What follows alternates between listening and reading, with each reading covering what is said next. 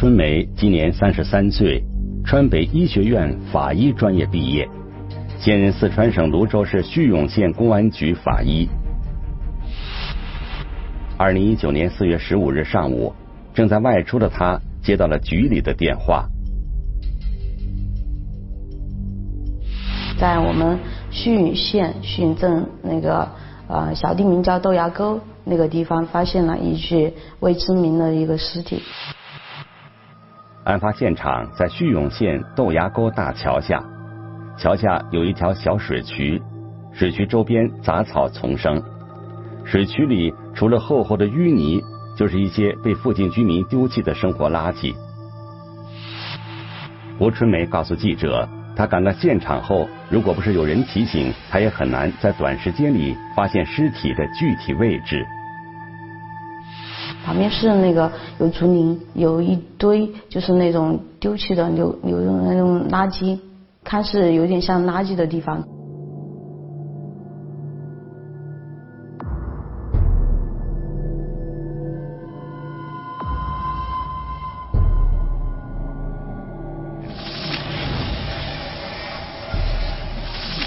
死者被抛弃在水渠里，似乎有一段时间了，身上覆盖着一层厚厚的淤泥和杂乱的垃圾，远远看上去就像一个小土堆，很久没有被翻动过。死者是谁？死因又是什么？又怎么被放置在这里的呢？这究竟是一起意外事件，还是一桩被隐藏了很久的离奇命案呢？聚焦一线，直击现场。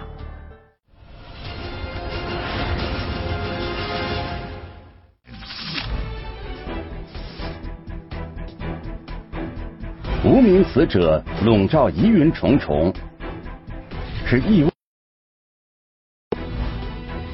真相何时大白？查询、追踪、搜捕，谜底难以揭晓。水渠里的女人，一线正在播出。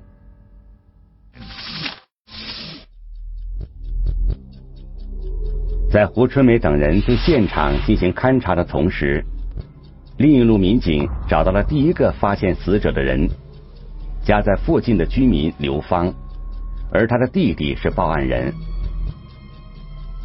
当天上午，呃，在河沟去准备捡一些那个那的竹鸭，顺着河沟走的时候，就发现了。刘芳上午干完活后准备回家。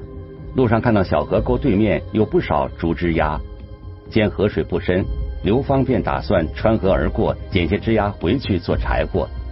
走到河沟中央时，他发现对岸河边的烂泥堆旁似乎有一只鞋子。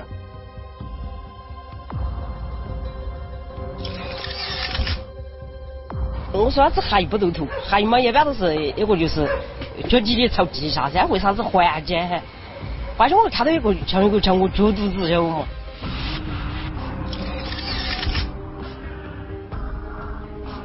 就跑回家给他的兄弟，也就是最也就是报警来来说，呃，就是河沟里面有个尸体，你你再去确认一下。确认姐姐的确没有看错后，刘芳的弟弟赶忙打电话报案，警方随即赶到了现场。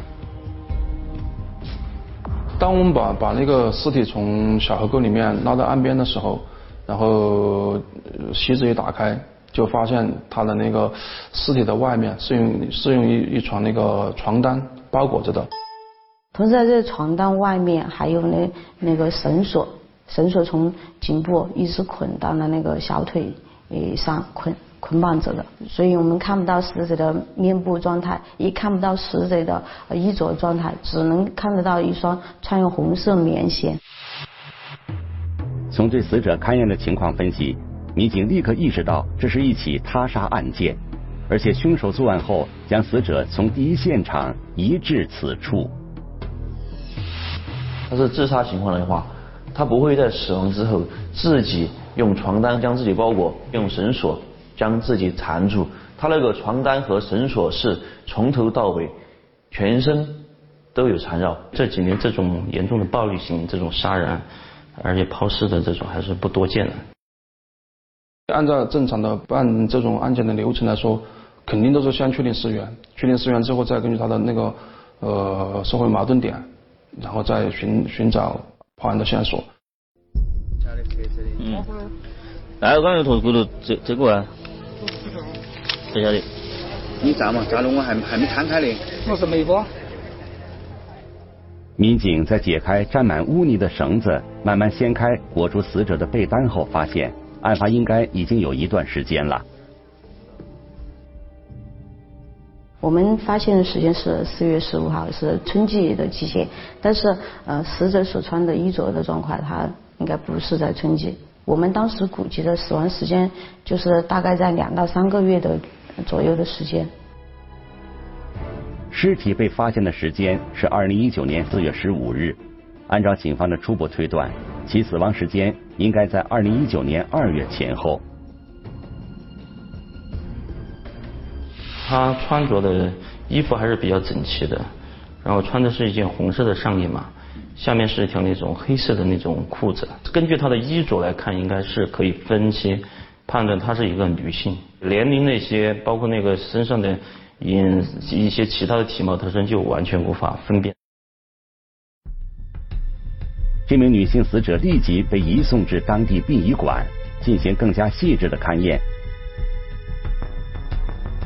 在等待尸检结果的同时，盱瑀警方对案情进行反复研判，汇总分析目前掌握的相关案件线索。如果嫌疑人是异地抛尸，那么，侦查重点应该放在二零一九年二月前后，在抛尸现场出现过的非本地人员和车辆上。如果嫌疑人行凶的现场离抛尸现场较近，那么民警调查的方向应该是走访调查抛尸现场周边出现过的可疑人员。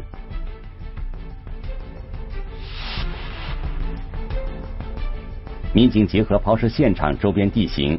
对案情进行反复研判后，认为异地抛尸的可能性较小。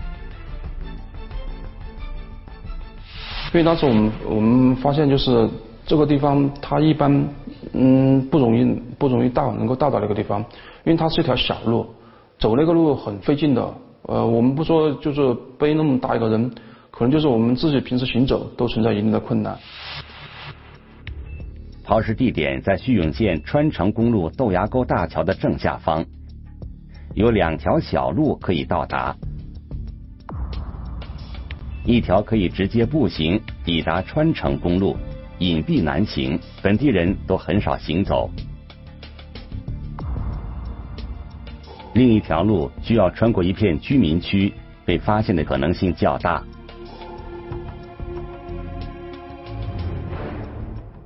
它会经过很多的人家户，如果它是一个远抛的话，它不是很符合抛尸的一个地点。反复的讨论过后，警方认为行凶的第一现场离抛尸现场应该很近，这意味着凶手极有可能就是本地人。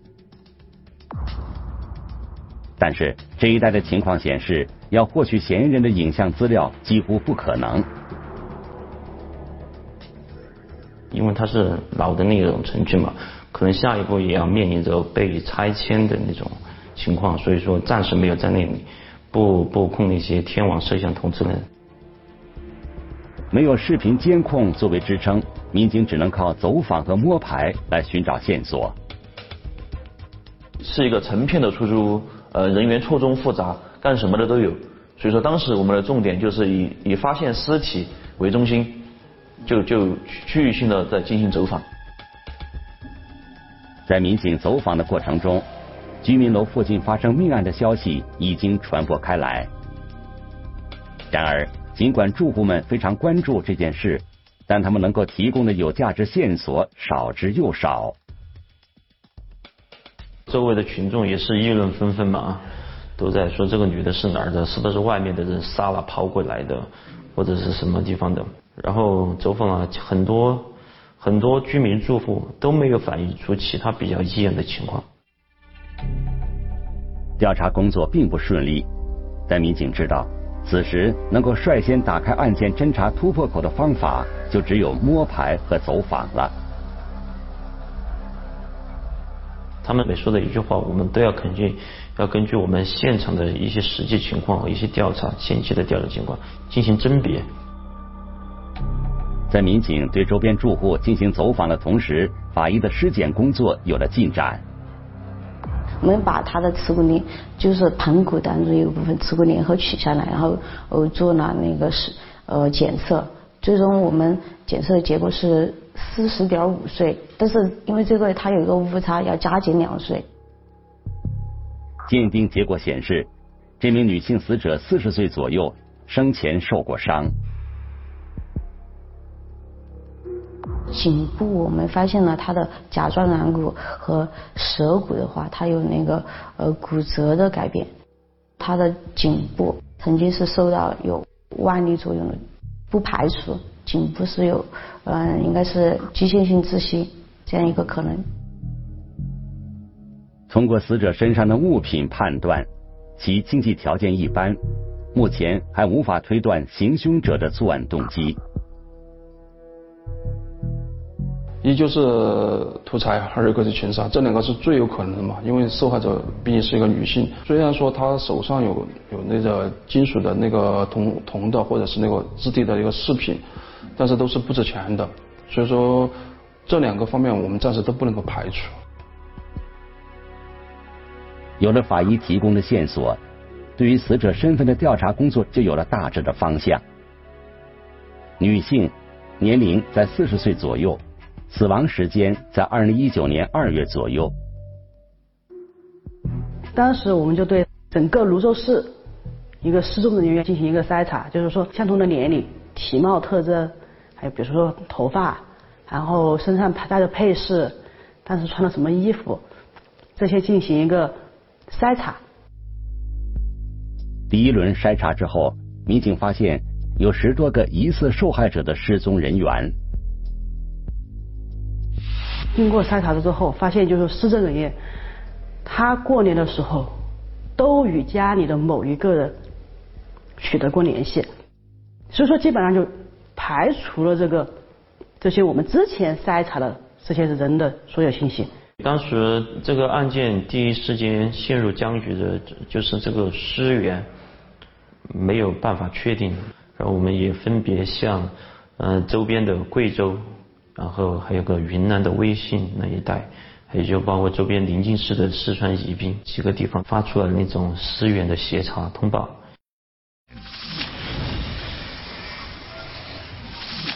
案件的侦破工作困难重重，警方只能扩大范围，继续筛查比对死者遇害前那段时间失踪人员的信息。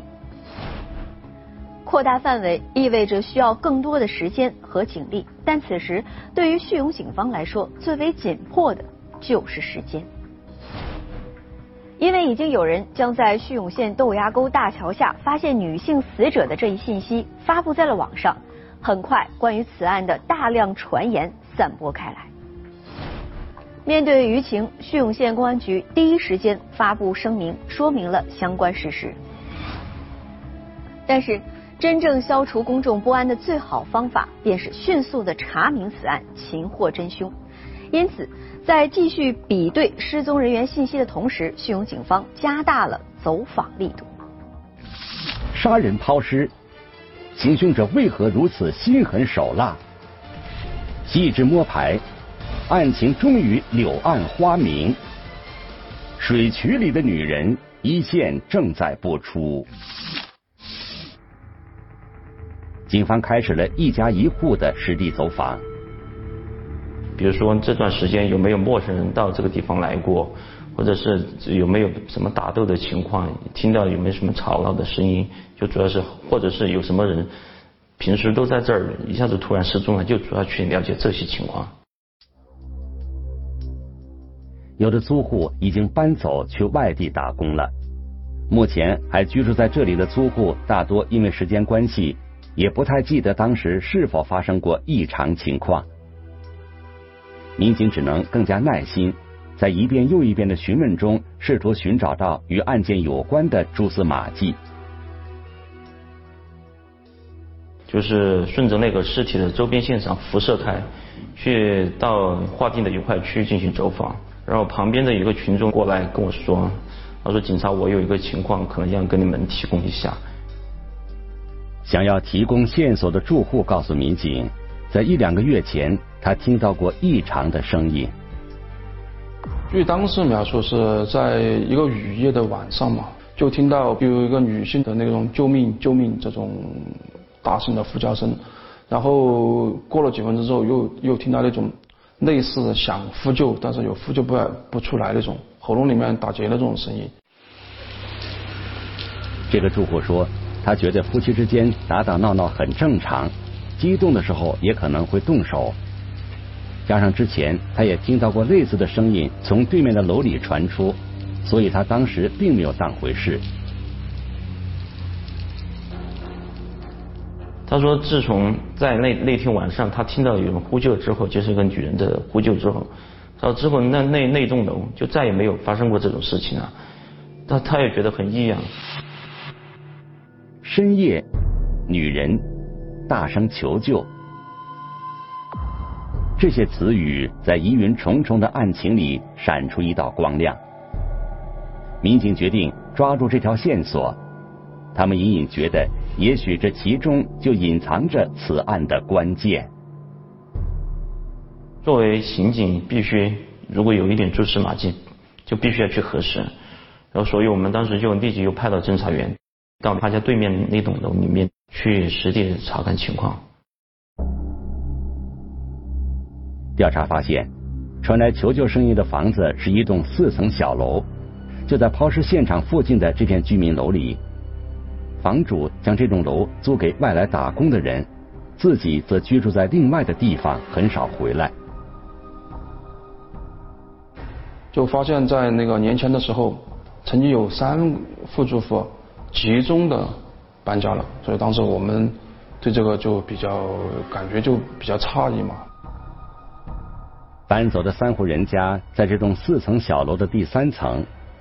调查发现，当时的打闹求救声就是从这三户人家中的一户传出来的。为了弄清楚这条线索和此案是否有关，民警对三户人家的去向展开调查。我们通过那个房东遗留的他们的电话号码，然后我们通过通过电话联系了，然后就发现其中有有一户人他是在新疆去那个打工去了，还有一户人就在我们的盱眙县城，然后另外还有户人就暂时找不到踪迹了。调查发现，三户人家中有两户已经联系上了，住在中间房屋的男子王某联系不上，有人反映王某去成都上班了。王某就跟他朋友都说的是自己去成都打工去了，但是他朋友提供了一个比较关键的，就是提供了王某现在用的那个号码。当时我们就把这个号码嗯获取了之后，开展大量工作，就发现这个王某是在浙江温州。明明说要去四川省成都市工作，为什么人却出现在浙江省温州市呢？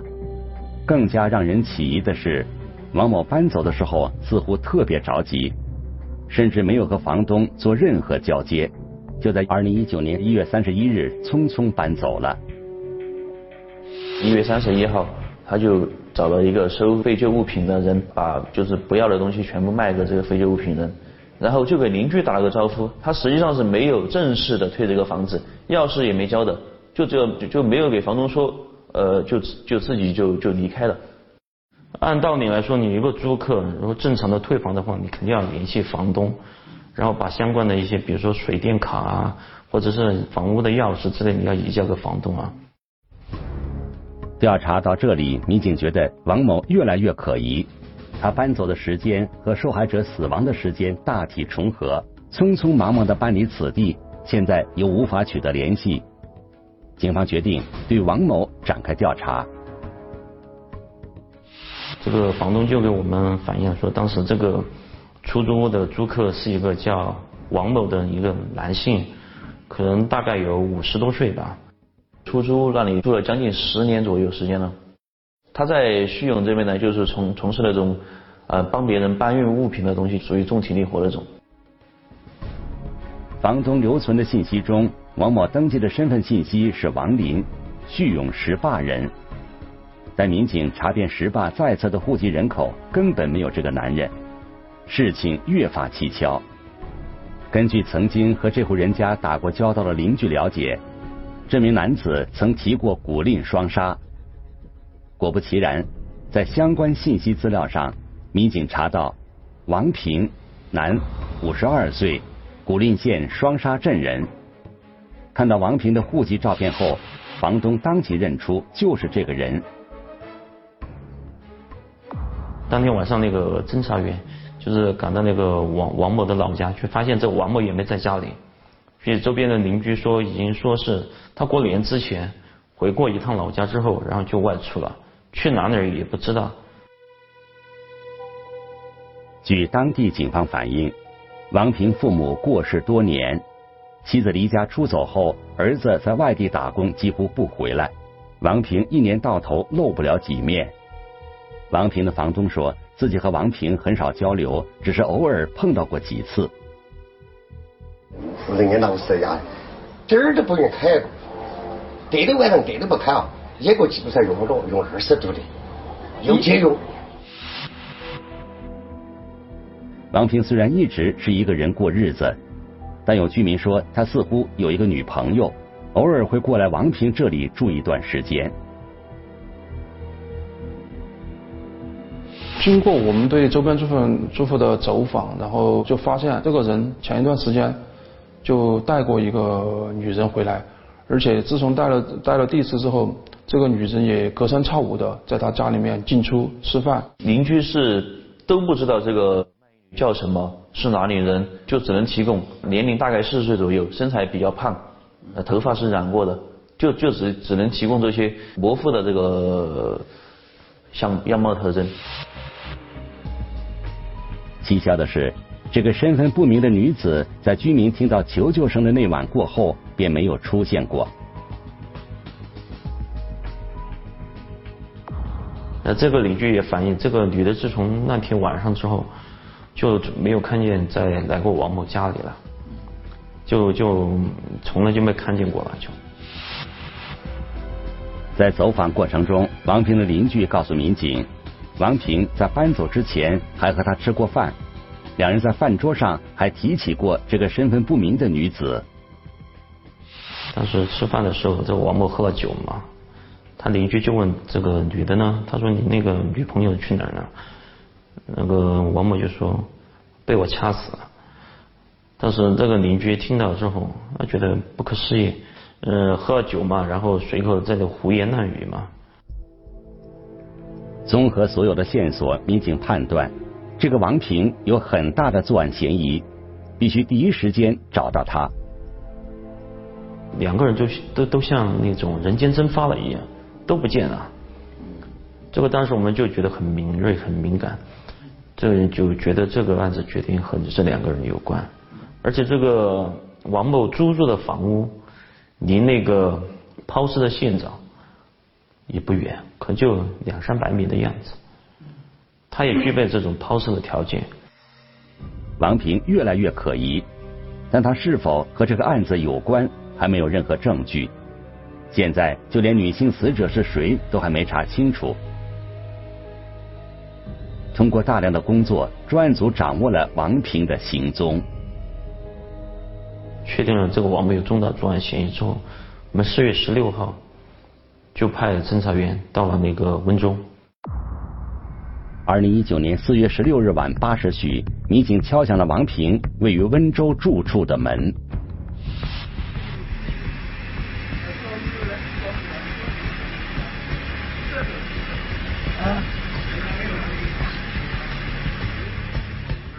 一开始他是不承认自己身份的，然后在发现他的身份证之后，他如重叠了，就只有就开始供认自己的身份以及后面的事实。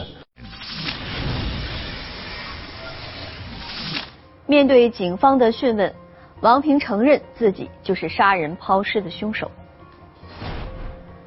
王平为什么要杀人呢？被害者到底是谁？按照邻居提供的信息。死者极有可能就是王平的女友，那王平为什么要杀死自己的女友？两个人之间到底发生了什么呢？一段孽缘终将化为镜花水月，精心筹划难逃法网恢恢。水渠里的女人一线正在播出。王平交代，死者是他交往一年多时间的女朋友，两人是在一个按摩店认识的。他在接受我们讯问的时候，他是他自称是不知道这个被害人的名字的，都是以小鱼儿这个这个外号来来来称呼对方。根据王平交代的情况，民警迅速赶到死者小鱼儿生前工作的那家按摩店，通过店主了解了小鱼儿的真实身份。宜宾市新闻县那边的人说，家里人来报案说已经联系不上两三个月了。然后我们又立马找到这户人家，看到受害者身上佩戴的戒指等物品的照片时，受害者的家人一眼就认了出来。有两个戒指，一个是那个转运珠子的样子，一个是一般的一个戒指。我们又出示了相关的照片和那个衣着情况的照片，跟那个死者的家属进行辨认。他家属百分之他说百分之九十九可能就是他了。经过调查，死者名叫黄兰，四川省宜宾市兴文县人，之前一直在叙永打工。我们让他的家属提供了几张那种他平时的那种生活照嘛，就是，然后我们就拿回来，让他们周围的邻居辨认，就发现确实当时王某进出家就是这个女的。经确认，王平口中的小鱼儿就是黄兰，也就是本案中的死者。因为这个女的在我们那个一一家那个按摩店从事那种嗯不正当的职业嘛，相当于是王某通过一次不正当的交易把他认识了之后，双方就以那个谈恋爱的名义就耍耍男女朋友嘛。王平说，平日里自己都是一个人生活，儿子也不在身边。虽然他知道黄兰做的事情见不得光。但也许是为了排遣寂寞，他不排斥和黄兰开始一段长期的关系。这个王姓男子就呃定期不定期的呃就让这个黄姓女子到他家来，两人实际上不仅仅是这种这种卖淫和嫖娼的关系，实际上也有这种男女朋友的关系、恋爱关系。在审讯过程中，王平交代，二零一九年一月二十八日。黄兰给他发了信息，说第二天来王平家吃饭。你说过来找王某，看能否拿点钱给他回老家，好好回去，嗯，给亲人发红包啊，或者是打发小孩之类的。这个王某当时就同意了。二零一九年一月二十九日中午十二点左右，黄兰如约来到王平的出租屋里，两人一起吃了晚饭后。王平想让黄兰陪自己玩一会儿扑克，黄兰不愿意，王平有些生气了。根据这个王姓男子的这个这个说法，在两个人交交往的过程当中，这个王姓男子呃，在这个黄姓女子的身上，可能花了将近五六万块钱。王平在审讯中交代，自己平日对黄兰还比较好。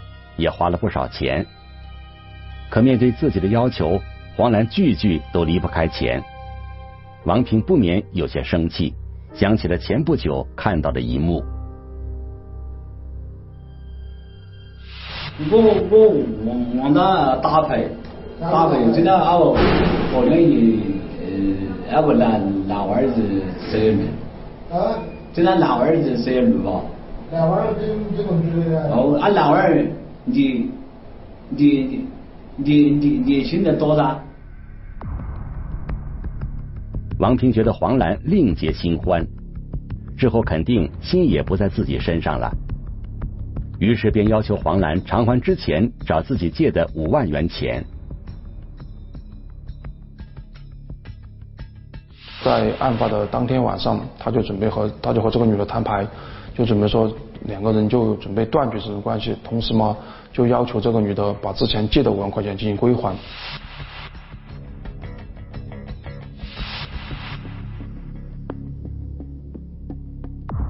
这个女的就说我没钱，她说谁看到你拿钱给我啊？没有想到，面对王平的要求，黄兰竟然死不认账。于是王平便抓住了黄兰，要她还钱。王姓男子就觉得这个我我平时挣钱这么辛苦，五万块钱对他也是一个不小的数。就说你如果今天不还钱，我就要弄死你。啊，这个女的因为她也比较倔，她说你要死要死我就死在你家里面。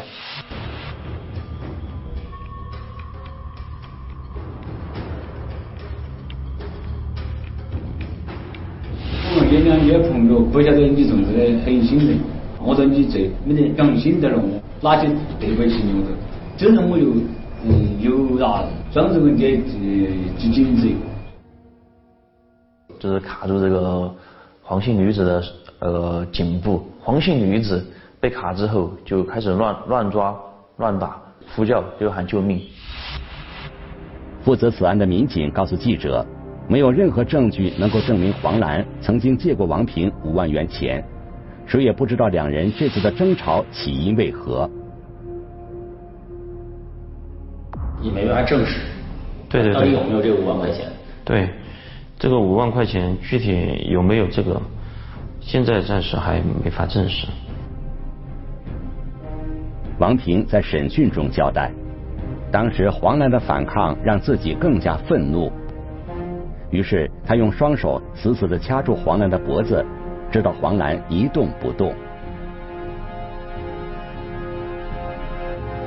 嫌疑人这个发现这个被害人死亡之后，就直接在家里面睡了一觉，睡到大概第二天凌晨两点的时候，他就用自己睡觉的这个白呃蓝白花格那个床单将这个尸体包裹，然后他就。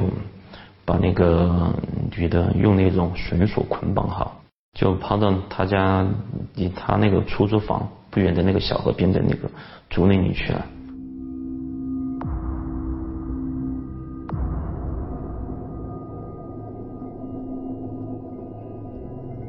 为了逃避法律的惩罚，第二天一早，王平开始收拾房子，准备逃离此地。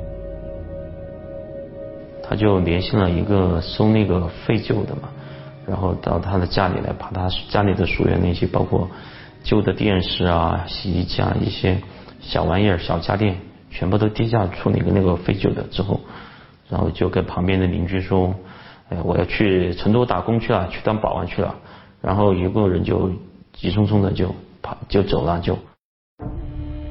王平先独自在双沙老家度过了二零一九年的春节。谁也不知道那天他的心里在想些什么。正月初三，王平离开老家古蔺县，踏上了逃亡之路。现在是二零幺九年六月二十四号下午三点三十一分。王平年轻时曾在浙江温州打工谋生，对当地比较熟悉，所以王平逃到了温州。到了温州后。王平找了家塑料厂上班，更换了手机号码，自以为与过去的一切断绝了，直到警察找上门。